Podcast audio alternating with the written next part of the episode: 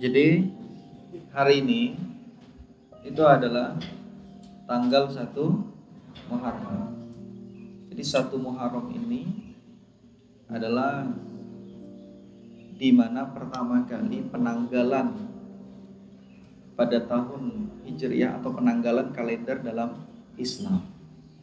Ya, namanya tahun Hijriah. Kenapa tahun Hijriah? Karena di satu Muharram ini adalah tepat di mana momentum hijrahnya Rasulullah SAW beserta semua para sahabat hijrah dari Mekah ke Madinah pada tahun 622 623 Masehi. Tapi dulu itu tahun itu digunakan sebelum adanya kalender Hijriah dalam Islam, maka Islam itu hanya menanggalkan sesuatu itu pada hari dan bulan saja. Tidak ada pada tahunnya. Jadi penandaan tahun itu hanya digunakan pakai penahunan nama. Contoh eh, Rasulullah SAW lahir pada tanggal 12 Rabiul Awal. Jadi ada tanggal dan bulannya saja pada tahun gajah. Jadi tahun gajah. Jadi tahun dulu di zaman sebelum ada kalender Islam Hijriah ini, tahun hanya dipenandakan di di momen-momen tertentu saja. Jadi tahun ini tahun gajah. Jadi tahun ini tahun apa? Maka setelah berdiskusi para sahabat ada Utsman bin Affan, ada Tolha, ada Ali bin Abi Thalib, berdiskusi maka diambillah penanggalan satu Muharram pada tahun satu Hijriah di saat momen hijrah hijrahnya Nabi dan para sahabat ke dari Mekah ke Madinah tidak ada hijrah lagi setelah Fathul Makkah jadi tidak ada hijrah lagi setelah hijrahnya dari Mekah ke Madinah. Maka tidak ada hijrah lagi setelah itu. Karena hijrah itu bukan sekali, itu hijrah yang terakhir. Sebelum hijrah besar dari Mekah ke Madinah, maka sebelumnya para sahabat sudah beberapa kali hijrah. Ya, hijrah ke Habasyah, terus hijrah ke tempat-tempat lain. Maka hijrah terakhir yaitu hijrah dari Mekah ke Madinah. Maka kita ini tidak umat muslim tidak ada lagi namanya hijrah lagi. Kata-kata Nabi tidak ada lagi hijrah dari Eh, setelah Mekah ke Madinah.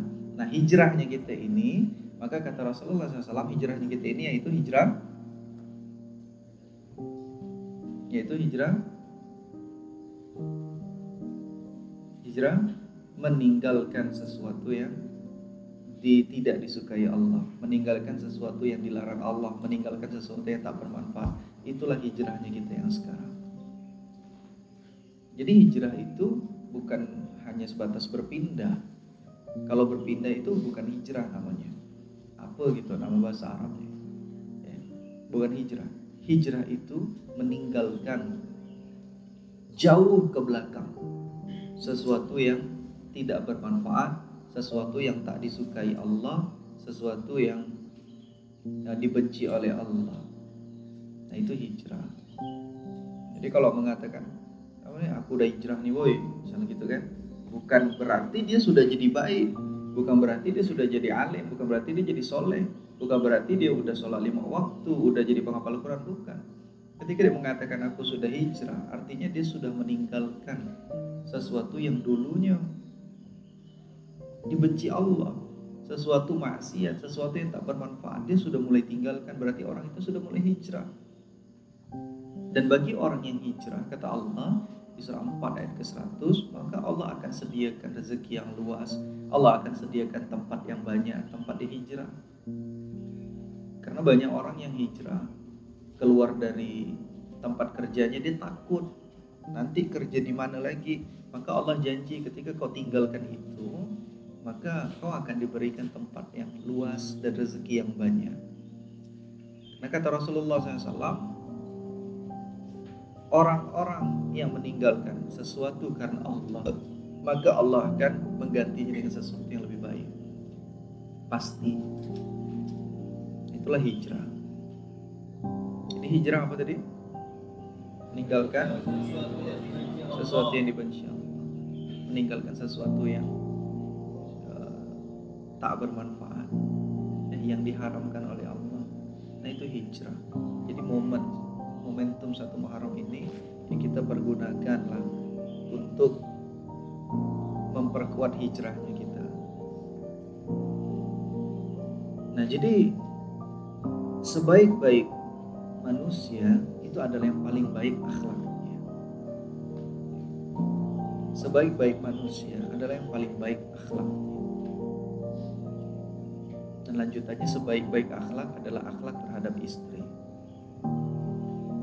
Jadi yang mau kita bahas bahwa Quran tadi ketika Allah menurunkan Quran alhamdulillahilladzi anzala ala 'abdihi alkitaba wa lam yaj'al lahu iwaja qayyiman. Ini sebenarnya satu kata. Ya, di situ dipisahkan dengan sakta. Sakta itu berhenti tapi nafas tidak ngambil nafas jadi satu kata cuman berhenti sebentar. Jadi Quran ini harusnya menjadikan kita orang yang koyiman, orang yang lurus, orang yang akhlaknya mulia. Karena tujuan Rasulullah SAW diutus di muka bumi ini untuk menyempurnakan akhlak. Akhlak beda dengan adab yang sudah pernah kita bahas. Kalau adab, orang tak beragama pun beradab. Ya, contohnya Jepang. Jepang itu adabnya hebat sekali. Kan? Sampah kita tak ada lihat di mana-mana. Ya, orang bisa beradab itu terkadang ya terkena aturan dari negara itu sendiri. Ya kan? Contoh kita lihat Singapura tidak boleh buang permen karet sembarangan bahkan meludah tidak boleh. Maka orang di sana beradab semuanya. Ya, tapi ketika dia datang ke Bali maka ngeludah sembarangan juga di di di di di di mana? Di luar negeri. Pakai mobil harus pakai seatbelt ya. Kan? Tidak pakai motor harus pakai helm. Tapi ketika dia ke Indonesia tidak pakai pun tak apa-apa dia. Jadi bukan manusianya yang hebat. Bukan orang Indonesia nih kalah dengan orang bukan. Bukan orangnya gitu tapi aturan di dalam. Jadi yang membuat manusia itu beradab ya salah satunya karena aturan di dalamnya maka memaksa mereka beradab dan adab itu tidak mesti beragama. Tapi akhlak. Akhlak ini akar katanya khalaq. Khalaq ini artinya menciptakan ciptaan. Jadi Allah itu sang khalik kita adalah makhluk akar katanya khalaq.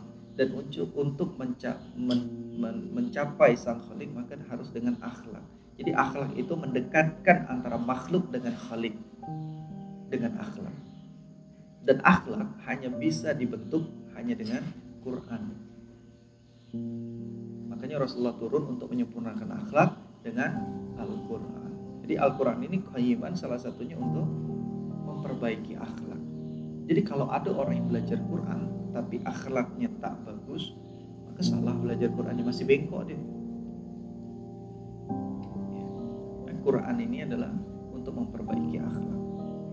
Sebelum kita masuk ke dalam Quran kan adalah yang masuk ilal mutahharun. Quran ini tak akan pernah bisa masuk ke hati yang orang kotor. Dia hanya masuk ke orang-orang yang hatinya bersih. Maka hal pertama untuk memperbaiki akhlak adalah dengan membuang amalan-amalan buruk atau meninggalkan maksiat. Nah, inilah momen kita satu Muharram, momen hijrah, yaitu momen di mana kita mulai untuk memperbaiki akhlak, untuk menjadi pribadi yang berakhlak mulia. Maka momentum pertama kali yaitu meninggalkan amalan-amalan buruk. Bagaimana caranya untuk kita meninggalkan amalan-amalan buruk kita? Bagaimana caranya? Gimana caranya? Ini mau dikasih tips dah nih. Tapi dikerjakan. Atau dikerjakan sekarang. Coba. Sekarang buat list. Hanya diri kita yang tahu saja. Buat list apa amalan-amalan buruk kita yang mau kita tinggalkan di momen tahun baru ini mulai setahun ke depan buat list apa yang mau kita tinggalkan. Yang tahu amalan buruk kita hanya kita sendiri. Kebuat listnya. Mulai hari ini apa nih? Ini nih. Ini ini. Amalan buruk, amalan buruk itu sesuatu yang membuat kita kecanduan. Ya, maka di momen ini coba buat list apa sesuatu yang belum bisa kita tinggalkan dan mulai mau kita tinggalkan sekarang. Ini buat apa yang mau aku tinggalkan. Dan satu lagi buat list apa yang mau aku tambahkan. Apa yang mau aku tambahkan amalan mulai tahun ini. Harus ada resolusi di setiap tahun. Jadi dua, nanti buat amalan yang mau kita tinggalkan dan amalan yang mau kita tambahkan. Maka berusahalah di tahun ini karena amal buruk itu terjadi ketika kita salah menggunakan waktu. Jadi kuncinya ada di waktu. Jadi amal buruk bisa terjadi ketika kita salah menggunakan waktu. Contoh, amal buruk apa? Ada main judi, habis itu maksiat, minum alkohol, pakai narkoba atau kecanduan pornografi. Itu terjadi ketika kapan? Ketika ada timing yang pas. Maka kita bisa ngerjakan itu. Maka ketika kita salah menggunakan waktu itu, salah menggunakan waktu, maka di saat itulah kita ada kesempatan untuk berbuat maksiat. Maka contoh, ketika ada seorang pulang kuliah, dia tahu pulang kuliah jam 2 siang dan di saat jam 2 itu mama bapaknya masih kerja sampai jam 5. Maka di saat jam 2 sampai jam 5 ada waktu kosong dia di rumah sendirian. Jadi saat itulah waktu yang pas untuk melakukan maksiat. Paham? Maka yang kita yang kita strategikan bukan menghilangkan amalan buruknya. Bagaimana menghilangkan waktu atau kesempatan untuk berbuat maksiat itu. Kita cari contoh. Contoh lah ya, kita kecanduan pornografi. Contoh, kita melakukan itu di saat kapan? Di saat pulang kuliah, di saat orang tua kerja dari jam 2 sampai jam 5. Maka yang kita lakukan bagaimana dari jam 2 jam 5 itu kita rubah ke amalan atau kita cari kesibukan lain sehingga kita tidak bisa pulang ke rumah. Dengan itulah kita bisa menghindari atau menghilangkan amalan Mulai cari kegiatan dari jam 2 sampai jam 5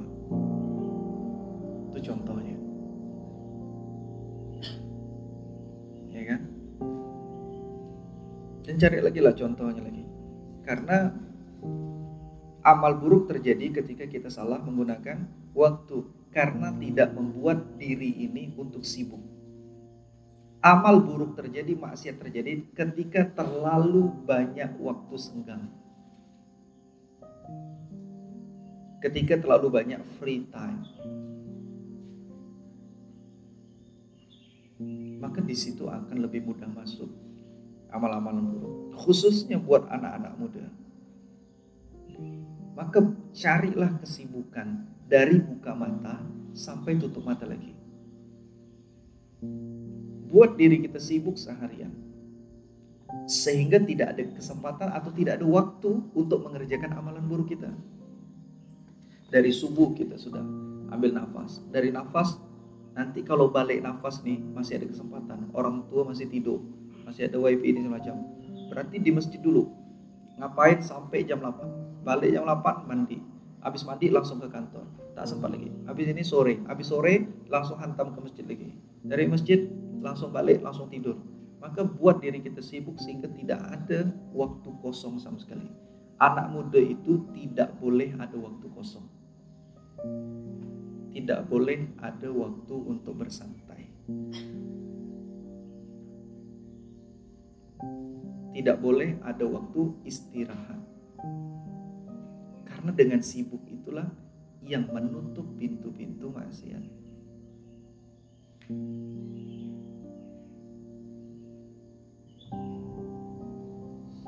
Faiza farok tafansok. Ketika selesai mengerjakan satu urusan, jangan faiza faroh tafansop ketika udah selesai kerjakan tidak ada jeda sedikit pun untuk bernapas bahasanya untuk istirahat. Langsung kerjakan yang lain kata Allah. Jangan ada sedikit pun waktu luang di situ. Maka ketika Rasulullah SAW dapat wahyu bahasanya dapat tugas dari Allah kum fa'anzir untuk berdakwah ketika sudah dapat penugasan bahasanya dari Allah untuk berdakwah, maka langsung disampaikan kepada istri yang pertama kali. Apa kata Rasulullah kepada istrinya? La rohata ba'dal yaum. Ingat ya istriku, tidak ada istirahat mulai hari ini. Setelah hari ini tidak ada istirahat lagi. Kenapa disampaikan kepada istrinya? Agar istrinya harus tega dengan suaminya. Jangan ngomong lagi sama suami, udah yang capek istirahat dulu. Tidak ada. La rohata ba'dal yaum kau harus dukung aku. Jangan buat aku istirahat. Itu yang disampaikan Nabi kepada istrinya pertama kali. Bahasanya kau harus tega ngelihat suamimu capek-capek karena capeknya berdakwah. Jangan suruh aku istirahat. Jangan lemahkan aku gitu. Biarkan aku sampai tenganto-nganto biarkan aku sampai sakit. Biarkan. Karena ini dakwah kum fa'anzir biarkan aku bangun, jangan biarkan aku tidur. La rohata ba'dal yaum. Tidak ada istirahat setelah hari ini. Maka buat yang nanti mau mau menikah, ketika memilih suami yang fokus berdakwah, menegakkan agama Allah, maka siap-siap tidak ada istirahat. Siap-siap ngelihat suaminya tidak ada istirahat subuh keluar balik sampai malam. Malam istirahat sama-sama lah. Ya kan tidur sama-sama. Udah subuh keluar lagi. Ini balik siang bentar mandi ya. Habis itu keluar lagi. Harus siap-siap seperti itu. Karena kan kita mau ketemu sama-sama di surga. Maka kata ulama bahwa hari pertama kita istirahat adalah hari pertama kali di mana kita menginjakkan kaki kita di surga. Itulah hari pertama kita istirahat. Maka dalam ngaji, dalam dakwah tidak ada istilah break. Fatol atau bahasa Qurannya itu di surah 57 ayat ke-16 fatol. Hmm, break lo ya, tunggu lo seminggu lo, senakkan pikiran lo, refreshing lo sebulan tidak ada dalam dakwah istilah itu, tidak ada sama sekali. Dalam pengajian itu tidak ada istilah itu sama sekali. Saya mau skripsi bang, proyek ngaji loh sebulan. Justru skripsi kau makin tambah sulit kalau kayak gitu. Coba ngaji, maka Allah akan mudahkan itu semuanya. Ya, tunggu lo lagi ngurus urusan ini loh, nih selesai ini balik lagi ngaji. Tidak ada. Justru tak selesai urusannya makin ribet urusannya. Ya, maka buatlah diri kita selalu sibuk. La rohata ba'dal yaum itu harus dipegang kuat-kuat ketika kita mulai mau badan. Di mana Nabi Musa ketika habis capek berlari dari Mesir ke Median, berlari tak pakai sendal, ketika baru mau istirahat ada ada Allah kasih kesempatan untuk berbuat baik, tidak sempat dia duduk, langsung ngerjakan kebaikan. Walaupun fakir, walaupun tulang pinggangnya hampir mau patah karena berlari. Maka ketika kita baru mau rebahan, tiba-tiba ada panggilan ke masjid. Eh, ini siap. Maka rohata ba'dal yaum. Harus dipegang erat-erat dan itu disampaikan ke siapa? Ke istri. Karena kadang istri kita ini suka kasihan ngelihat suaminya. Justru dengan kasihan itulah nanti bisa melemahkan justru semangatkan harus tega istri itu melihat suaminya karena suaminya sedang berjuang di jalan Allah kecuali cari duit suaminya cari duit untuk apa karena secapek apa pun cari duit kau hanya dapat sesuai yang telah dijanjikan yang telah di, Allah tuh udah udah udah apa udah porsikan kita masing-masing jadi mau sekerja nak mampus kayak gimana pun cari duit dia dapatnya seporsi itu ya tak bisa lebih lagi tak bisa Kalaupun lebih, itu namanya ketidakberkahan. Dia bakal cepat bocor, cepat hilang, cepat habis duitnya. Bahwa kau akan dapat sesuai yang setelah diporsikan Allah. Cari dunia itu tak perlu secapek-capek, tak perlu. Karena rezekinya sudah dijamin, sudah ada jaminan porsinya masing-masing. Yang tak ada jaminannya apa? pahala nih mati nih ini yang tak ada jaminan maka ini dikejar mati-matian ya nah jadi itu dia jadi Quran apa tadi Quran qayyiman walam yaj'al lahu menjadi tidak menjadikan bengkok. Dan lihat alhamdulillahilladzi anzala. Di sini alhamdulillah. Sebenarnya hamdu itu hamdu itu tadi apa hamdu kemarin? Masih ingat? Hamdu apa? Gabungan antara pujian dan terima kasih. Karena ketika memuji kita tak harus berterima kasih. Dan ketika kita mengucapkan terima kasih tak perlu kita memuji. Tapi hamdu itu gabungan yang tidak bisa dipisah antara pujian dan terima kasih. Kita berterima kasih sama siapa? Alhamdulillah. Allah. Alhamdulillah. Allah tapi di sini ada kata sambung yaitu allazi. Di sini yaitu allazi ini mengartikan bahwa setelah allazi itu juga memakai hamdu bahasanya. Juga harus kita syukuri dan kita puji. Apa itu? Ala abdihil kitab yaitu Al-Qur'an. Jadi Quran ini harus kita hamdukan. Bahasanya artinya apa? Harus kita mengucapkan terima kasih dan memuji Al-Quran ini. Karena dengan Quran inilah walam yaj'al lahu iwaja yang menjadikan kamu tidak bengkok. Kenapa kita harus berterima kasih dan kenapa kita harus hamdukan Quran ini? Karena kalau paham akan Quran ini, bahwa Quran ini koyiman yang membuat hidup lurus. Hanya dengan Quran ini saja yang membuat hidup lurus. Yang lain bengkok. Selain Quran, hadis bang ya hadis itu adalah penjelasan atau tafsir dari Al-Quran itu sendiri ya maksudnya kitab-kitab lain pelajaran-pelajaran lain itu semuanya bengkok. Kitab ulama-ulama semua berdasarkan dari Quran. Paham ya? Maksudnya kayak gitu. Oh Quran ini membuat hidup kita lurus Menjadi jawaban atas segala kegelisahan hati kita. Contoh Ketika kita ada masalah Coba kita curhat dengan anak-anak yang di main-main di masjid. Kita yang main-main di masjid atau dengan AO atau dengan Omar kita curhat. Hilang tak kegelisahan hati kita dengan anak kecil. Hilang tak ada hilang lah. Dia ngapa dia dengar apa ngapa aja dia. Hilang tak kegelisahan? Tidak hilang. Karena salah tempat curhatnya. Ketika kita curhat kita ada masalah. Masalah bisnis kita curhat dengan pebisnis, kita curhat dengan orang yang sudah uh, siapalah Sandiaga Uno misalnya gitu kan, maka akan hilang kegelisahan negatif kita, betul lah, ya kan? Dan kita curhat masalah agama, curhatnya ke Ustaz Abdul Somad, ya kan? Baru tepat, betul nggak? Nah maka wayaja'alahu iwaja ini ketika Allah menurunkan Quran ini bahwa agar kita menghilangkan segala kegelisahan hati kita, segala kebengkokan kita, curhatnya dengan Quran maka lurus lagi bakal betul. Maka ketika kita jalankan hidup tidak sesuai dengan Quran, sampai kapan pun kau pakai bengkok. Maka hanya dengan Quran inilah ketika kita menuangkan hidup kita bersama Quran, maka hidupmu akan lurus. Maka akan betul semuanya. Nanti nanya, kenapa aku ini selalu salah ya? Kenapa ini salah? Ini bangkrut, ini tak benar. Eh, rumah tangga gagal. Kenapa kau tidak berjalan sesuai dengan Quran? Maka hidupmu bengkok terus, tak akan pernah lurus. Contoh yang paling simpel. Ya.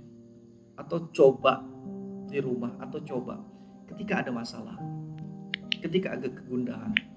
Ketika kita ada pertanyaan, ketika ada apa sesuatu, coba ambil Quran.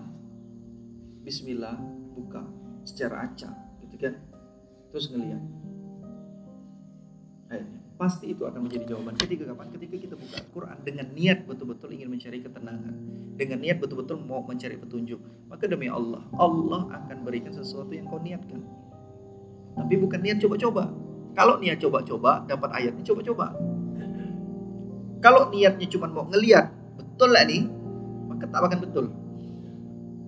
Tapi ketika betul-betul pengen cari petunjuk, kita sedang galau, kita sedang gundah, kita ada masalah apa, kita ambil wudhu, kita ambil Quran, kita buka-buka aja gitu dengan niat ambil petunjuk, baca artinya saja. Maka demi Allah akan dapat insya Allah di situ. Atau datang ke pengajian, ada masalah dengan niat ingin mendapatkan jawaban di majelis taklim itu, maka demi Allah insya Allah akan dapat itu. Pernah ada kayak gitu? Pernah kan? Itulah Quran iman membuat kita lurus lagi. Maka jangan jauh-jauh cari ketenangan di, di, di Bali, cari ketenangan di pantai, cari ketenangan. Tidak ada. Tidak ada ketenangan di situ. Cari ketenangan di bioskop, cari ketenangan di shopping, belanja di mall. Demi Allah tak ada ketenangan di situ. Bukan itu refreshing. Refreshing ketika kau buka Quran. Itu baru refreshing. Kalau ke luar negeri, ke Bali, ke pantai, ke mana, itu namanya nambah stres.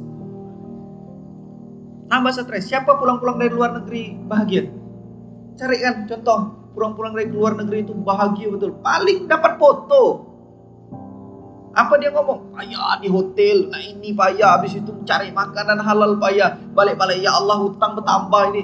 Ada ada. Orang balik luar negeri itu bahagia-bahagia gitu. Itu loh tak enak sakit balik dari sini ini flu-flu kena ini. Tak ada. Balik dari Bali ya Allah gosok badan ini nyesal nengok-nengok bule-bule gitu. Tak ada ada. Tapi pulang dari kajian, pulang dari baca Quran, lihatlah tenang. Alhamdulillah cerita ke istri kita dapat gini-gini, dapat kebahagiaan, dapat ketenangan. Karena Quran itu keiman membuat kita lurus lagi. Selain Quran, bengkok.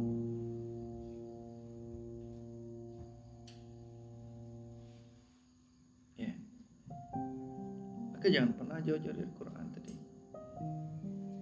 Maka Quran itu betul-betul lah. Coba kayak gitu kan tadi. Coba sama-sama. Tapi bukan niat coba-coba tadi ya.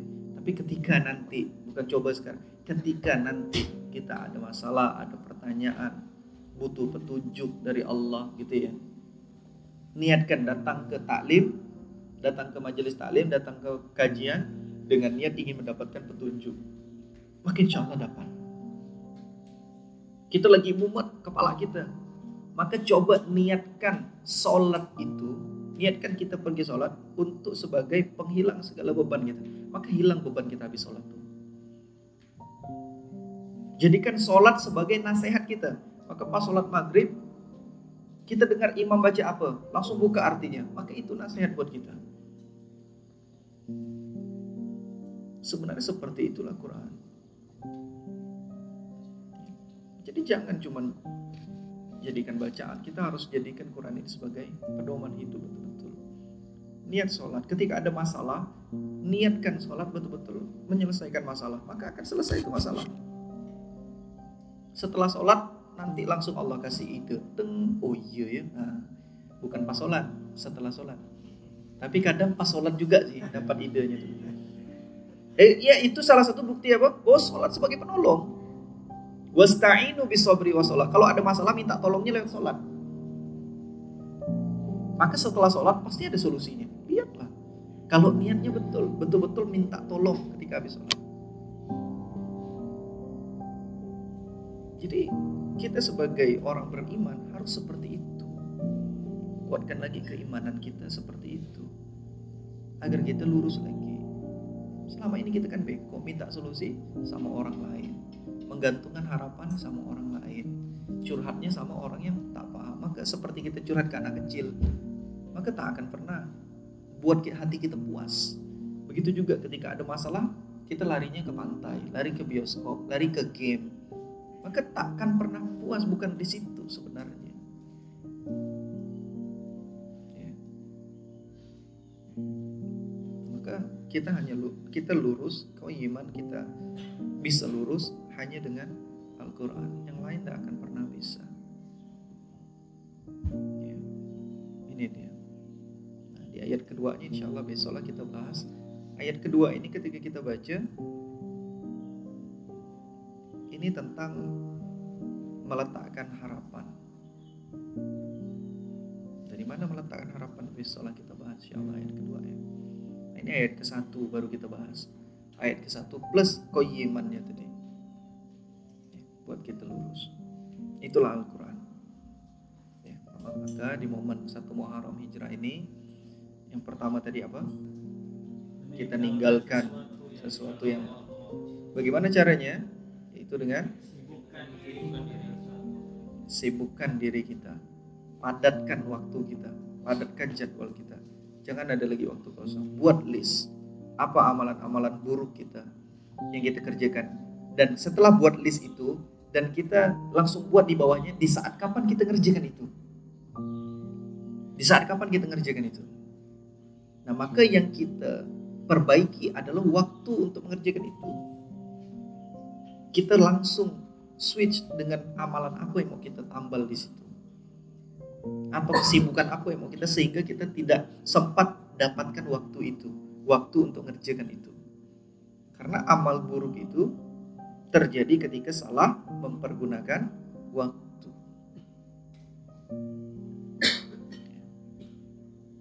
Nah, maka buat diri kita selalu sibuk. Sibukkan ya faiza fansab la rohata ba'dal yaum. Buat tidak ada istirahat hari ini. Sampai betul-betul kita terlelap. Gitu deh. Kalau dulu-dulu kan kita paksakan tidur isi tidur paksakan tidur. Tapi kalau sekarang abang pribadi masuk kamar itu ya kan usahakan kalau kalau udah kebiasaan sholat witir witir dulu sebelum tidur. Kalau abang sholat witir dulu mau secapek apa pun witir dulu sebelum tidur. Tapi ya tidur dulu pun tidak ada masalah. Witirnya nanti bangun tidur. Ya, witir dulu sebelum tidur langsung langsung ngorok tuh baru jejak bentar langsung ngorok. Ya kan?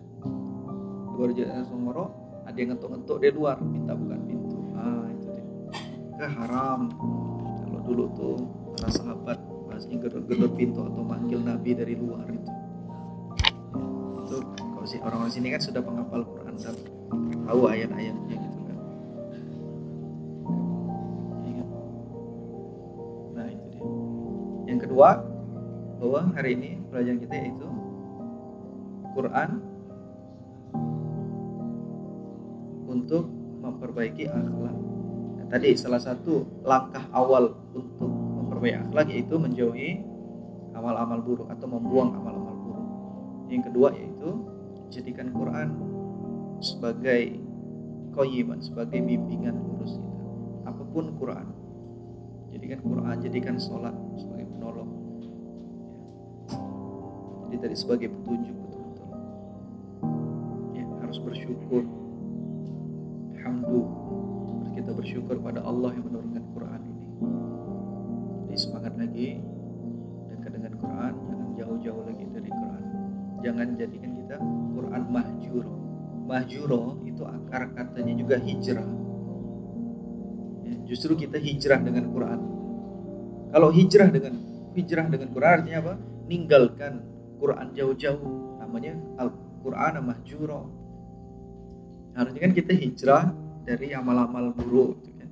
Ini hijrah Quran di hijrah di hijrah ninggalkan Quran. Yang dulunya dekat dengan Quran ya kan? Ujung di hijrah. Jauh. Nah, lucu.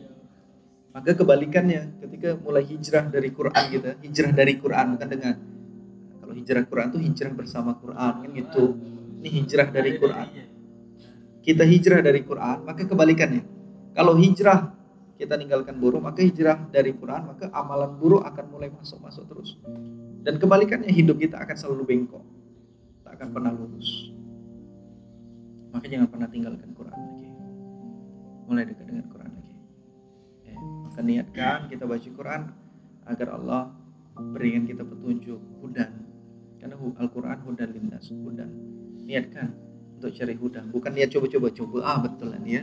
Aku lagi masalah nih nggak bisa cucu nggak bisa kayak gitu betul-betul niat ambil wudhu ambil ini betul-betul ambil Quran Bismillahirrahmanirrahim buka maka cobalah sudah banyak yang buktikan tiba-tiba netes air mata Wih betul Quran nih, Masya Allah, Allah, Allah Akbar. Dia seorang ya tuh di rumah tuh, Masya Allah, mantap sekali. Nah, dia, dia seorang tuh kayak gitu. Dia tuh pengen ceritakan ke siapa gitu kan, tapi diceritakan ke salah orang. Orang yang tak ngerti Quran kayak gitu ke orangnya oh itu kebetulan ya dulu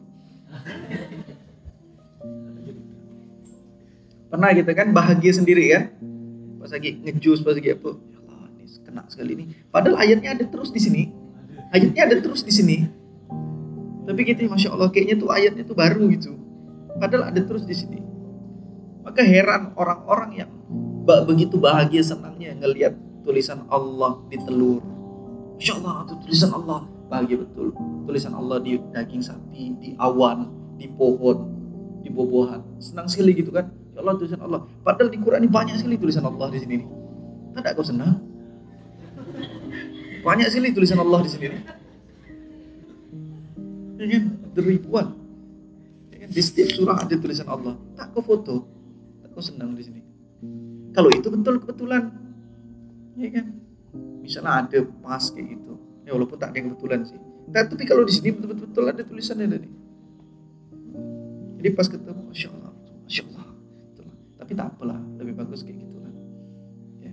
Jadi dengan Quran buat kita, walaupun awal-awal buat kita ajib lah. Jadi jin lah gitu. Ajib. Allah, Masya Allah. Betul ya Quran. Emang betul lah Quran. Kau yang salah selama ini. Betul ya Quran. Nah, itu omongan-omongan orang yang awalnya bengkok. Betul ya Quran ya. Jadi, emang kapan Quran itu salah? Kau yang salah dulu. Bengkok, maka pas dia kan betul Qurannya. Ah, maka betul Quran. Lucu betul Quran. Memang betul. Oke, itu saja yang saya sampaikan. Alhamdulillah.